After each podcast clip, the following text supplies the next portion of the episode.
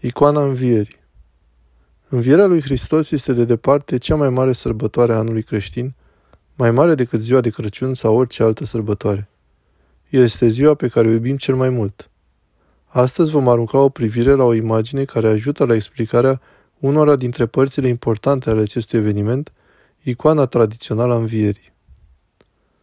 Hristos a înviat. Paștele este sărbătoarea centrală a credinței creștine. Tot postul mare a condus la Paște și toată existența continuă de la el. În frunte și centrul acestui eveniment, în bisericile ortodoxe din întreaga lume se află o icoană, icoana învierii. Această icoană, probabil mai mult decât majoritatea icoanelor, variază dramatic de-a lungul lumii ortodoxe, deoarece sunt atât de multe de spus despre mântuire, despre înviere și despre tot ceea ce se întâmplă. Așa că aproape fiecare biserică la care vei merge va avea elemente ușor diferite în această imagine și totuși toate acele imagini reprezintă același eveniment. În unele vor apărea persoane diferite, în altele vei vedea o armată de îngeri.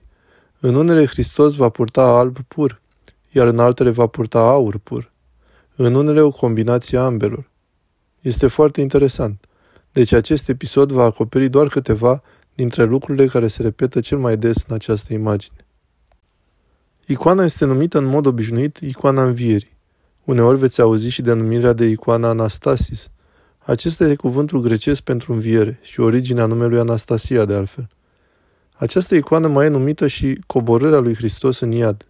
Acesta este probabil cel mai potrivit titlu pentru imagine, pentru că asta se întâmplă. Această icoană nu îl înfățișează pe Hristos lăsând un mormânt gol, ci înfățișează ce s-a întâmplat în cele trei zile ale lui Hristos în mormânt. Dacă te-ai întrebat vreodată unde s-a dus el în timpul celor trei zile ale morții sale, aceasta e povestea. Acesta este povestea lui Hristos coborând în iad și distrugându-i puterea cucerind moartea. Este o icoană cu adevărat epică. Nu este o descriere fotorealistă a ceea ce s-a întâmplat, pentru că nu am fost acolo ca să vedem.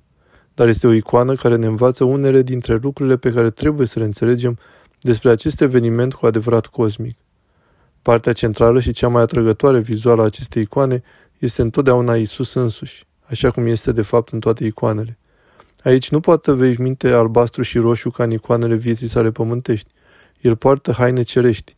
Acestea sunt reprezentate aproape în mișcare, curgând în sus cu acea viteză și forță a coborârii sale în iad.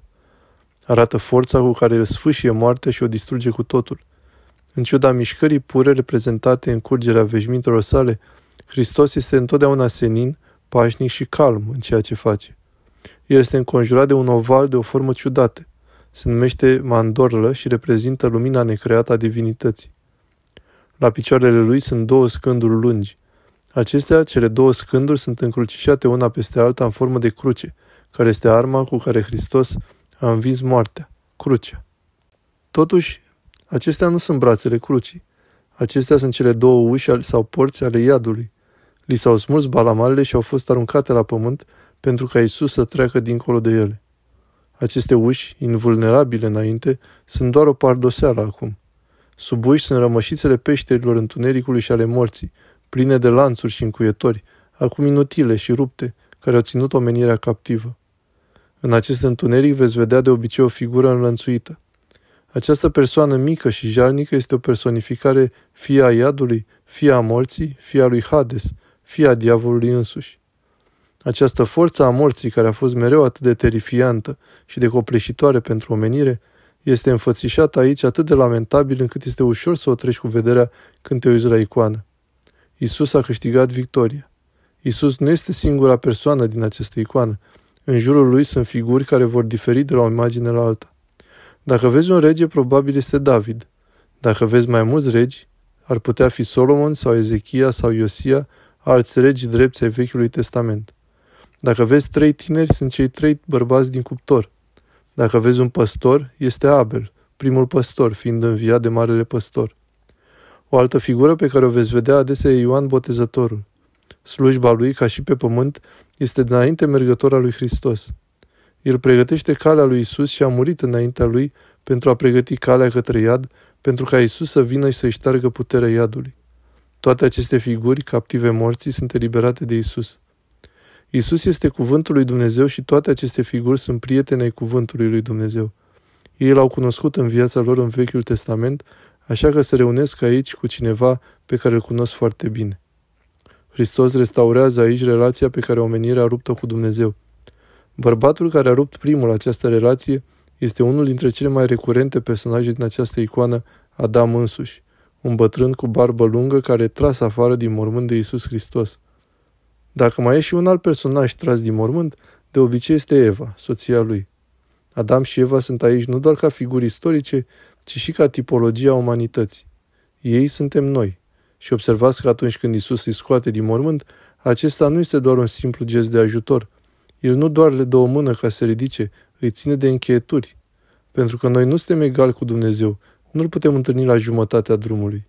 Noi ne îndreptăm către El cu toată puterea noastră, iar El trece dincolo și ne trage de încheietura mâinii, salvându-ne de la moarte și ducându-ne în rai. Este partea cea mai plină de speranță a acestei imagini, restabilirea relației noastre cu Dumnezeu și ridicarea omenirii la cer. Hristos a înviat din morți cu moartea pe moarte călcând și celor din morminte viață dăruindu-le. Troparul învierii pe care tocmai l-a recitat este o foarte bună și condensată versiune a ceea ce cred creștinii ortodoxi despre mântuire. Dar sunt mai multe de spus despre asta. Dacă nu sunteți familiarizat cu toate acestea, coborârea în iad, distrugerea iadului, învingerea morții sau oricare dintre elementele acestei icoane, vă rog să vizitați o biserică ortodoxă, discutați cu un preot despre asta, pentru că sunt mult mai multe de spus decât putem încadra într-un mic videoclip. Așa că vă recomand să vizitați și să puneți întrebări. Vă mulțumesc foarte mult pentru vizionare. Hristos a înviat!